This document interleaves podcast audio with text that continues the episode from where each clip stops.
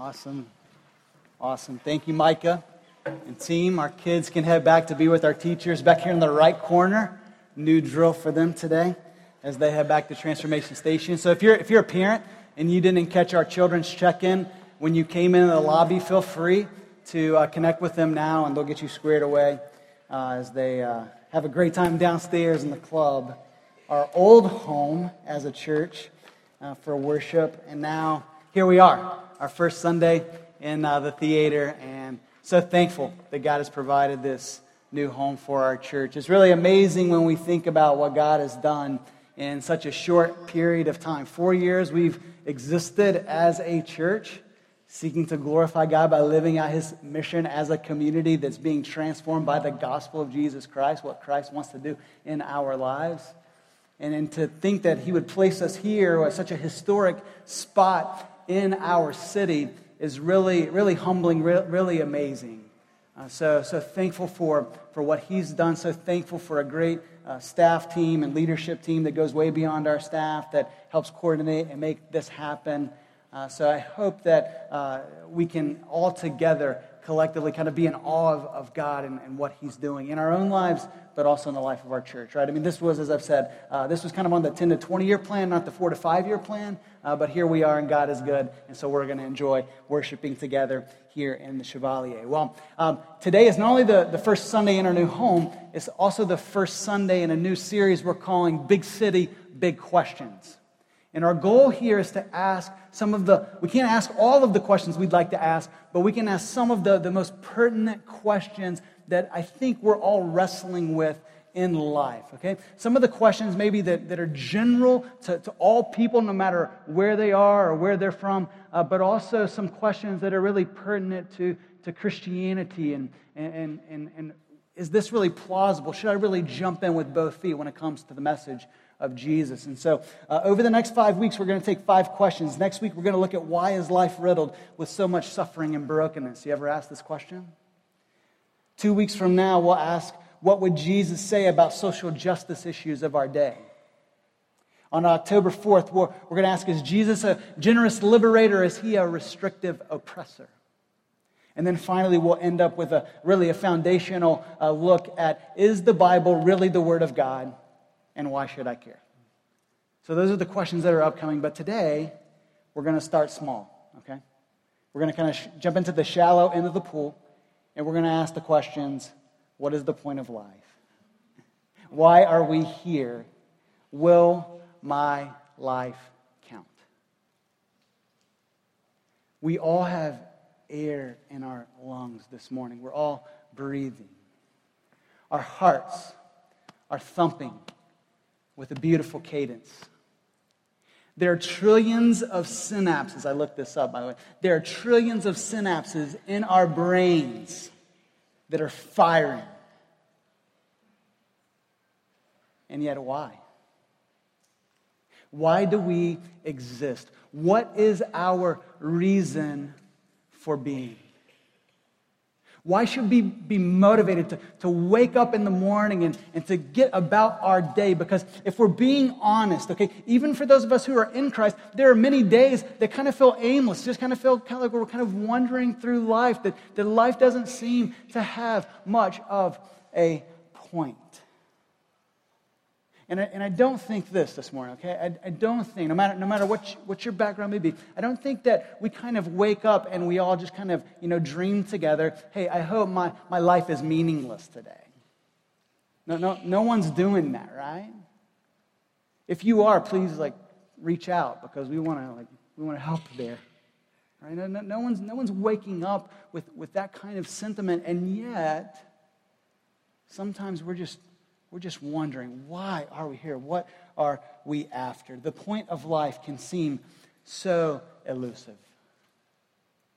There's an endless cycle of, of eating and, and drinking, of, of, of sleeping and striving, of checking our social media notifications, right? We scroll down, scroll down oh, that's, that's nice. Like that, heart that, share that, retweet that, you know, scroll down, scroll down. And then just, why? We're just kind of go through the motions of life. It often feels so, so hollow. Relationships don't go as planned. Work and school uh, feels like there's no fulfillment there. And it can even feel t- sometimes that beyond just a few points of self interest, that, that, that there's really not a lot to live for on a day, day, day in, day out basis. And so, what I believe we need is, is this, okay? We need a grand vision of life that will motivate us not only to wake up in the morning, but also to punch the time clock, to also celebrate life's joys and face life's challenges, and to relate to people in profound ways. And so, to gain this kind of perspective, what we're going to do is we're going to turn back the clock, we're going to rewind, and we're going to go to this Old Testament book known as Ecclesiastes. Now, I believe Ecclesiastes has the power to speak to us as 21st century Americans in, in ways that most books of the Bible maybe uh, cannot. Okay, now, and all of, all of Scripture is inspired by God, we believe. We'll talk about that in, in four weeks, okay? And it's all important, but, but this book in particular holds extreme relevance for our daily lives. What, what we have is a colossal experiment from a king who sets out to find the meaning of life. He's searching for purpose and fulfillment and satisfaction, and he searches as extensively as he possibly can. What we are going to find is that his journey is, is not much different than our journey. Though this book can seem hopelessly pessimistic, as I uh, unveiled the thesis statement of the book, it can seem hopelessly pessimistic, and at the same time, it offers blunt realism and a lot of wisdom for us to take in this morning. It asks and answers the question what is the point of life? And so, what I want to do is this we're going to, to provide a sweeping overview, 12 chapters, by looking at five verses, okay? The first three in chapter one, and then the last two in chapter 12. And what we're going to find is a gracious and exciting invitation extended to us to find daily fulfillment by aligning our lives with God's glorious design. That's what I want to invite you to today. Find meaning in daily fulfillment by aligning your life with God's glorious design. Now, I realize many of you may be new to Christianity, new to the Bible. Some of you may even be skeptical. Is this stuff even real? What I want to do is this I just want to ask you to consider the plausibility of what is shared today and even kind of test these words against your own experience in life, in the past, today, and moving forward, and see if these matters do not ring true. Okay, I want to do that in the form of two encouragements. Okay, number one, um, recognize life under the sun is pointless and yields no ultimate profit apart from God. How's that for encouragement this morning, okay? Recognize life is pointless and yields no ultimate purpose under the sun. The first three verses, this is so good, all right, by the way, if you just want to learn Ecclesiastes, the first three verses set the tone for the entire book. They introduce us to the main character and author of the book, his shocking assessment of life, and what he is after in all of this, okay? Verses 1 through 3 of Ecclesiastes chapter 1 say this The words of the preacher, the son of David, king in Jerusalem. Vanity of vanities, says the preacher. Vanity of vanities, all is vanity.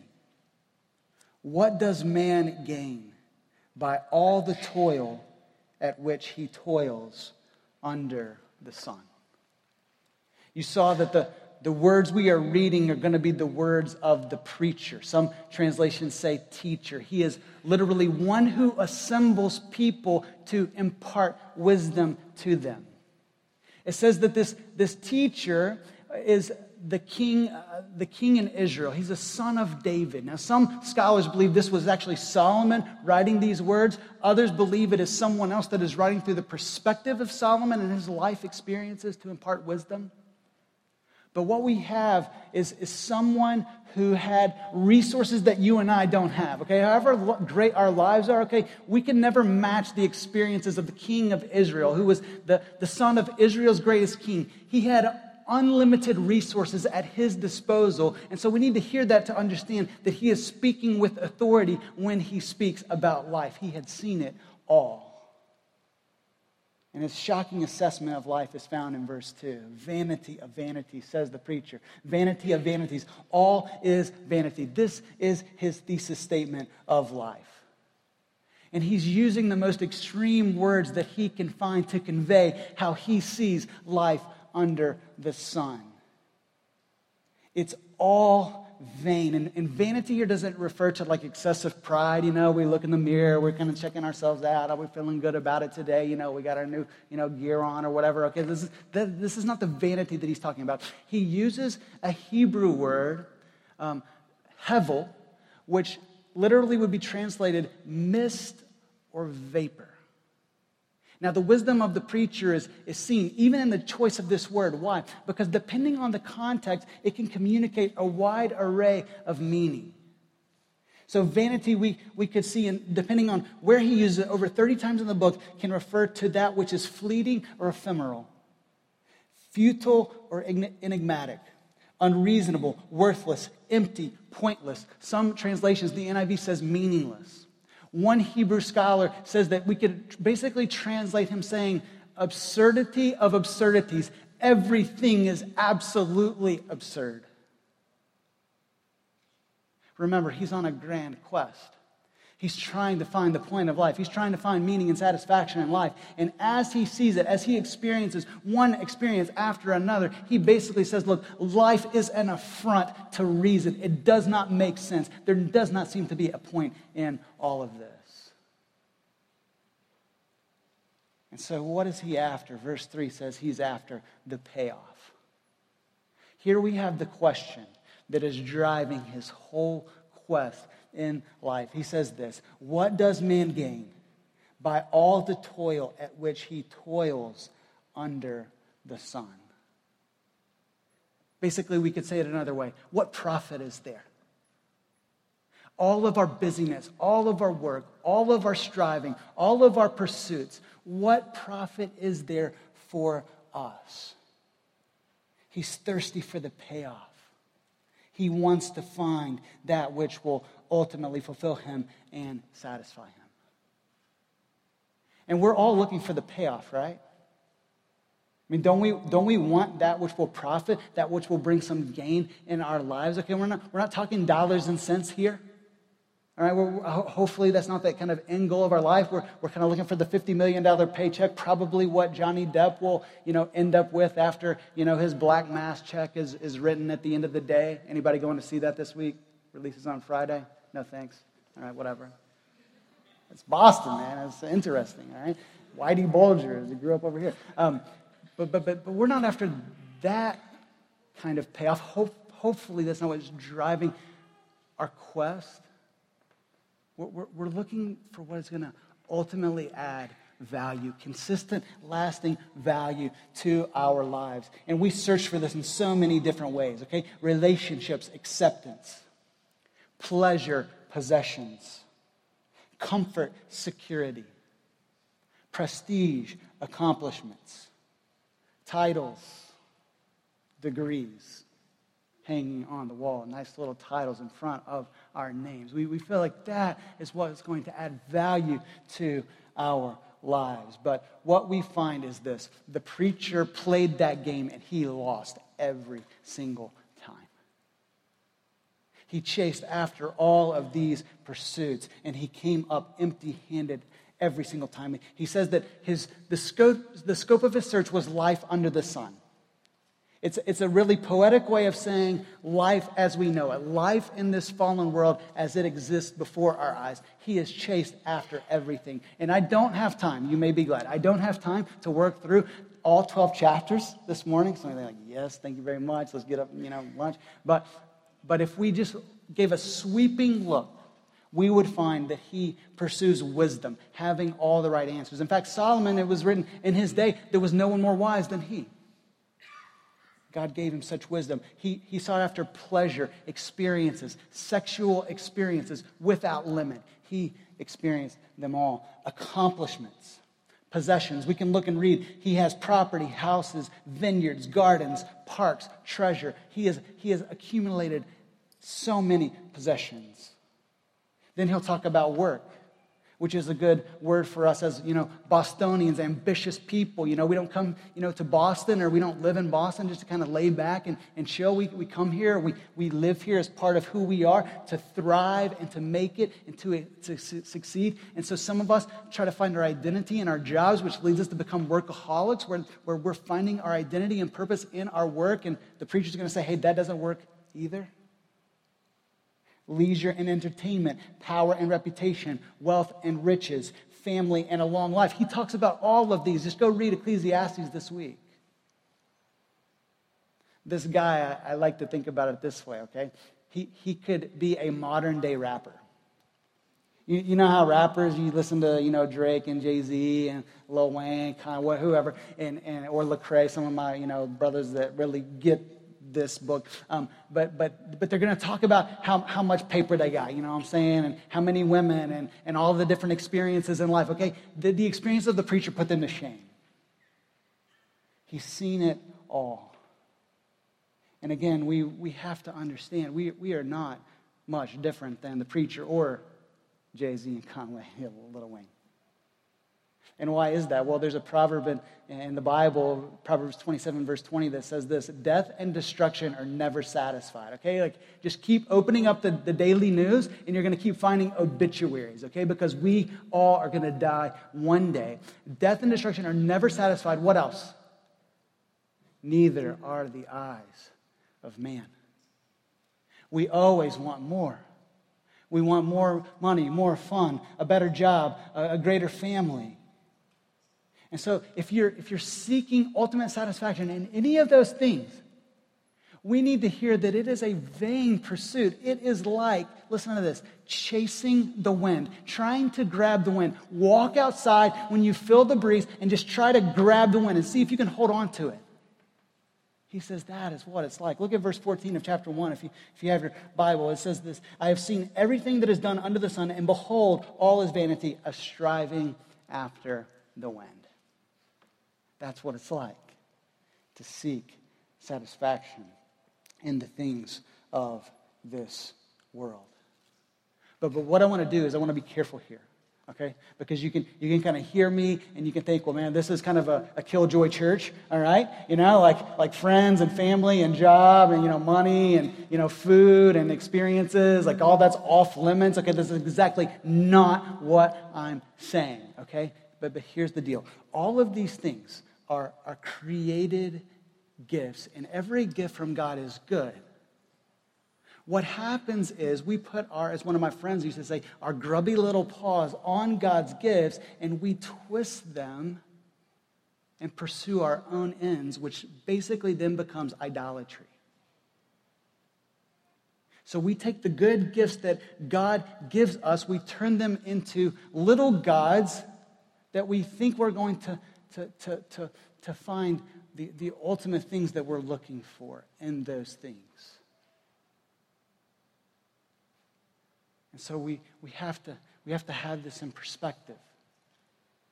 God wants us to find our, our ultimate satisfaction, our ultimate devotion and affection in Him. He has made us to live for more than our eyes can see. And so, this is what the preacher is going to sum up so beautifully at the end of his book. To understand Ecclesiastes, we have to turn to the end of the story. And so, if you would do that, in chapter 12, verses 13 and 14, we find the conclusion of his search. And as renowned novelist and poet Jim Harrison uh, says, the, the, the, the answer is always in the entire story, not just a part of it. Okay, think about that. The answer is, is always in the entire story, not just a part of it. So we get the, the entire story in the end of the book when he says this The end of the matter. All has been heard. Fear God and keep his commandments, for this is the whole duty of man. For God will bring every deed into judgment with every secret thing, whether good or evil. The author examines, ends, ends his book by exhorting us to find the point of life by fearing God and keeping his commandments. Simple as that. Find the point of life by fearing God and keeping his commandments. Earlier in the book, he's going to have this great statement in chapter 3 and verse 11 where he says that God has put eternity into man's heart. In other words, God sets eternity in our hearts. He sets a longing for more than what our eyes can see. We have longings deep down that, that are meant to be discovered and fulfilled only in God. And so our quest for satisfaction reveals what we find early in the Bible. In fact, the very first page, page, I love that. Genesis chapter 1 says that we are made, man and woman, are made in the image of God. Now, what this means is this we are made to know God, we are made to live for God, we are made to enjoy God, we are made to point to how great God is with our lives. We are made for glory. We are made to behold that which is glorious. And what are we talking about with glory? Glory is, is that which, which has uh, infinite worth. We, we are made to see it, to taste it, to revel in who God is and His great design for our lives. And so it's up to us to, to listen to what he wants to say to us and then to connect the small story of our lives with the much greater story that he wants to write in us and through us. We are made to find this joy and fulfillment in the Creator, not His creation. C.S. Lewis puts it this way He says, If I find in myself a desire which no experience in this world can satisfy, the most probable explanation is that I was made for another world. When we have desires that ultimately our work lives and our families and our friends and all of these different pursuits will not satisfy, then what that should be doing is pointing us up to the one who made us, not for those things primarily, but for himself. We were made for God. We were made for glory. We were made to taste and to see how great He is. And so it's almost like just a, just a simple analogy. We could probably come up with many that are better. But can you imagine a room full of, of PhDs in engineering? All right, some of you out there, and, and, and they're, just, they're just kind of content to play with Legos. You know what I'm saying? Hey, give me the big block over there, okay? It's got the 10 connectors. All right, I need that. And I'm going to keep, you know, kind of, oh, I've got my castle going here. And it's like, is, th- is that happening? Man, they're building skyscrapers, man. They're, they're, they're building cities. And for us not to see that we are made in God's image, that, that He has made us for something more than our eyes can see and experience under the sun is to live a life like that, missing out on the potential of our capacity.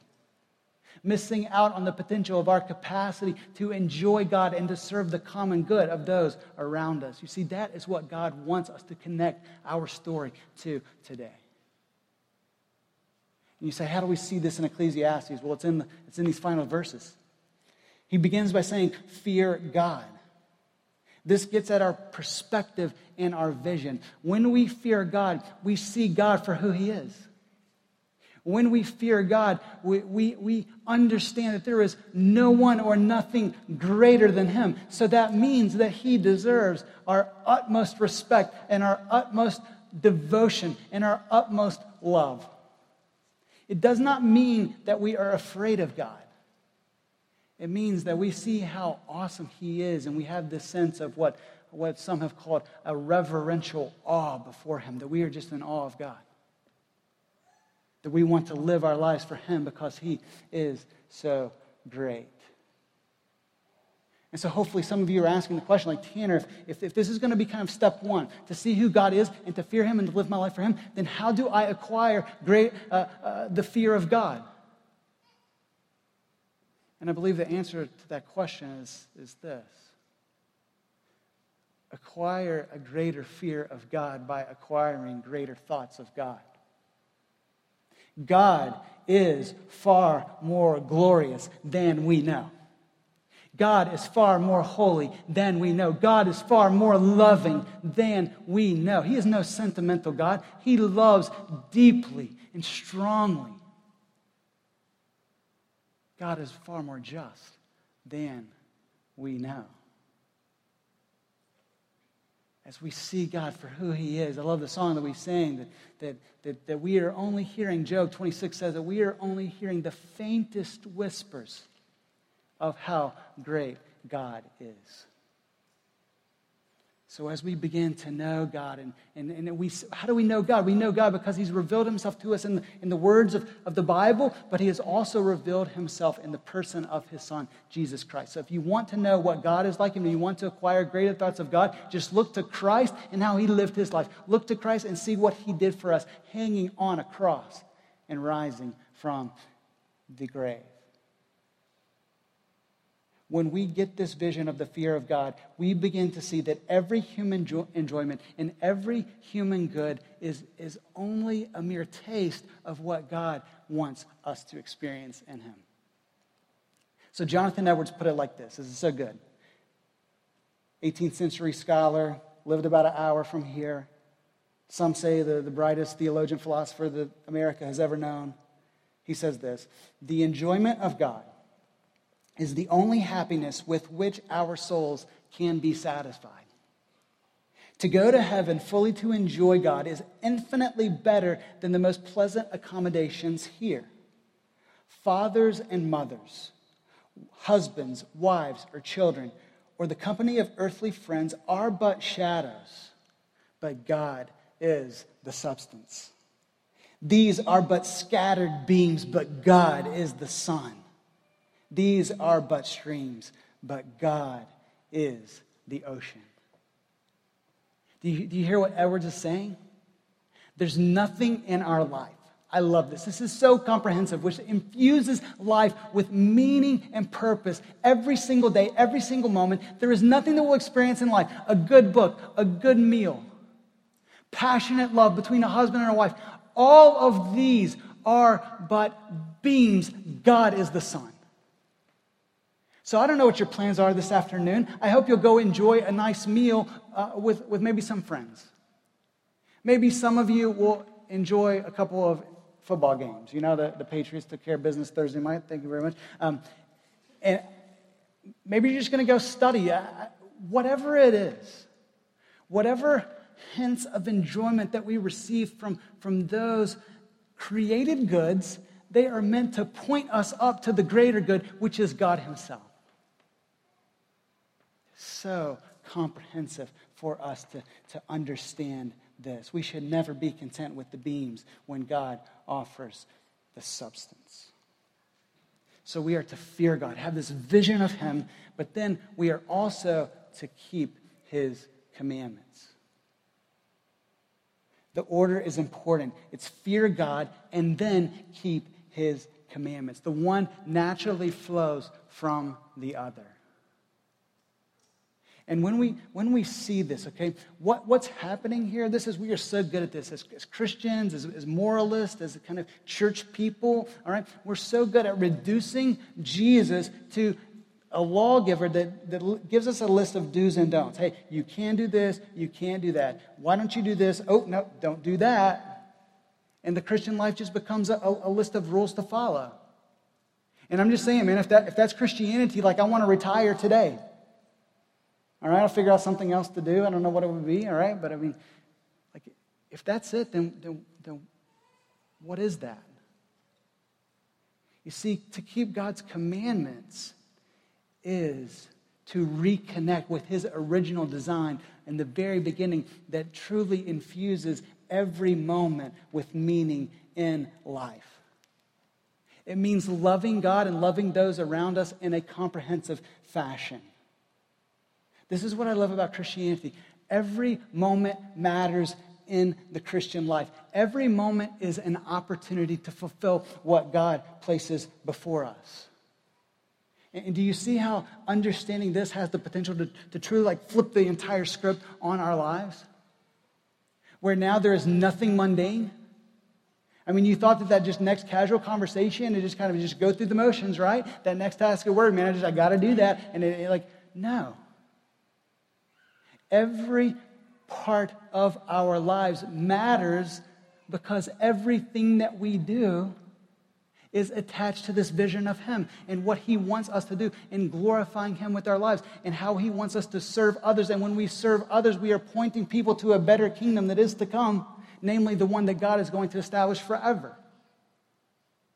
There is nothing monotonous about life. And, and, and I love this, guys. Listen, when, when we understand the point of life, when we see why we are here, now all of a sudden, we can wake up and live each day with consistent anticipation. Are you feeling that? I mean, you need, to, you need to write that down. You need to pray about it, okay? Because I'm telling you, some of us tomorrow, we're just, we're, we're going to wake up and we're going to wake up. No. When we connect our story with God's story, we wake up and we anticipate what is to come we see that everything is infused with, with significance by God, what He places before us. And so now we are freed from, from boredom, boredom and monotony, and we now have joy and anticipation and expectation over what is going to come today. So, so, so now I'm thinking, by God's grace, when I'm thinking like this, I'm thinking, man, my life can actually impact someone else's life. My, my actions, my words, they can actually brighten someone else's day. And oh, by the way, even my words and actions, they may even alter someone's eternity. Are we waking up like this, church? I mean, are we, are we seeing the point that God wants us to live out day by day by day? This is what we are after in everything. This is why he goes on to say in verse 13 this is the whole duty of man. This is the whole duty of man. It does not get any stronger than this. Okay? So this is a radical statement. Take it or leave it. Okay? I hope you're going to take it today. But, but, but this is saying, like, this is not just a good idea. It's not just kind of an option, you know, consider. Okay, he's saying this is our entire lives. This is our re- reason for being. This is our job. So I mentioned the Patriots, you know, on Thursday night. We, everybody knows Belichick's you know, mantra is do your job, right? And Brady did his job nicely, all right? He did it very nicely, record setting performance, all right? But, but, but, but Belichick didn't make that up, all right? God made that up because God says you have a job to do day in and day out to live your life for me. And, and don't miss that phrase. This is the whole what? This is the whole duty of man. This is how we fulfill our humanity. So, so, consider this. If we are made in God's image and we are made to live for God and to point to his greatness, then, then as we do that, we are actually showing the world what God is like. And, and as we walk in God's ways, he makes us more and more like himself. And so Irenaeus, this, this uh, church uh, theologian in, the second century says this. This is almost a heretical statement on the surface. He says this The glory of God is man fully alive. The glory of God is man fully alive. And it's like, like the glory of God, like here, that doesn't add up, that doesn't even make sense on the surface until we realize that we are made in his image and we are made to reflect him in all things. Fear God and keep his commandments. This is the whole duty of man. This should be our primary motivation in life, but it is also backed up by another motivation that we see at the very end of the book where he says this in verse 14 For God will bring every deed into judgment with every secret thing, whether good or evil. You see, God sees it all. He sees what no one else can see. He sees what we sometimes don't even have the eyes to see. He sees down to the motivations of our hearts, way beyond our words and actions. And so we will give an account to God one day for the way that we've stewarded the, this life, how we've, we've sought to, to live with purpose, hopefully, and, and to live out this point. And I know that can kind of make us nervous. So we think, like, man, to stand before God, if God is, and, and God really is, you know, uh, perfect and holy and just, then, man, I'm kind of intimidated by the thought of that moment. And rightly, we should be until we remember what Christ has done. Jesus took the judgment that we deserved on the cross. Jesus took the, the punishment and the sin, that, that the consequences of our sin, he took all of that on the cross. And so he exchanges his goodness for our badness. Yeah, I said that, right? He exchanges his life for our death, and he gives us the life that we didn't have until we looked to him and, and received his awesome gift. And so I hope that you will receive the gift that God wants to give you today a, a, purposeful life, a fulfilling life, a satisfying life that comes from seeing who God is and seeing how every moment of our lives matters before Him and that we can live Sunday through Sunday with purpose in all that we do. I love how the book of Ecclesiastes sounds so much like Jesus in the Gospels. You say, well, Tanner, what are you, what are you talking about? Well, you remember the question, what does man gain by all the toil with which he toils under the sun? Well, who does that sound like? It sounds like Jesus, right? When he's speaking to his disciples about what it means to follow him, and he says, if you want to follow me, you deny yourself and you take up your cross and, and you follow me. For whoever wants to save his life lose it, but whoever loses his life for my sake will find it. For what? For what does it profit a man? If he gains the whole world and yet forfeits his life. Jesus says you can gain it all in this life and ultimately have nothing. But to gain Christ and to follow him is actually to have it all, where then everything that we do has that kind of significance. And so, if we were to take the theology of Ecclesiastes and put the words of Jesus over top of them, I think it would go something like this Listen, I know you are searching for meaning and satisfaction in life. I know you've tried so many different pursuits, but have come up empty handed every time. Follow me. For whoever would seek to find ultimate meaning in the empty pursuits of this life, that person is going to be the one who loses it all. But whoever would lose his life by abandoning the pursuits of finding meaning in this life apart from me, that person, they will save it. They will find it. For in finding me, you find it all. I am the bread of life. I am the living water. I am the treasure hidden in the field. I am the resurrection and the life. I am the point of.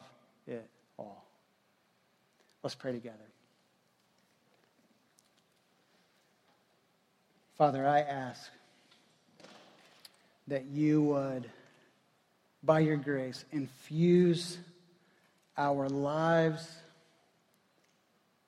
with a clear vision of you, first and foremost, that we would see that we were made for so much more than what our eyes can see.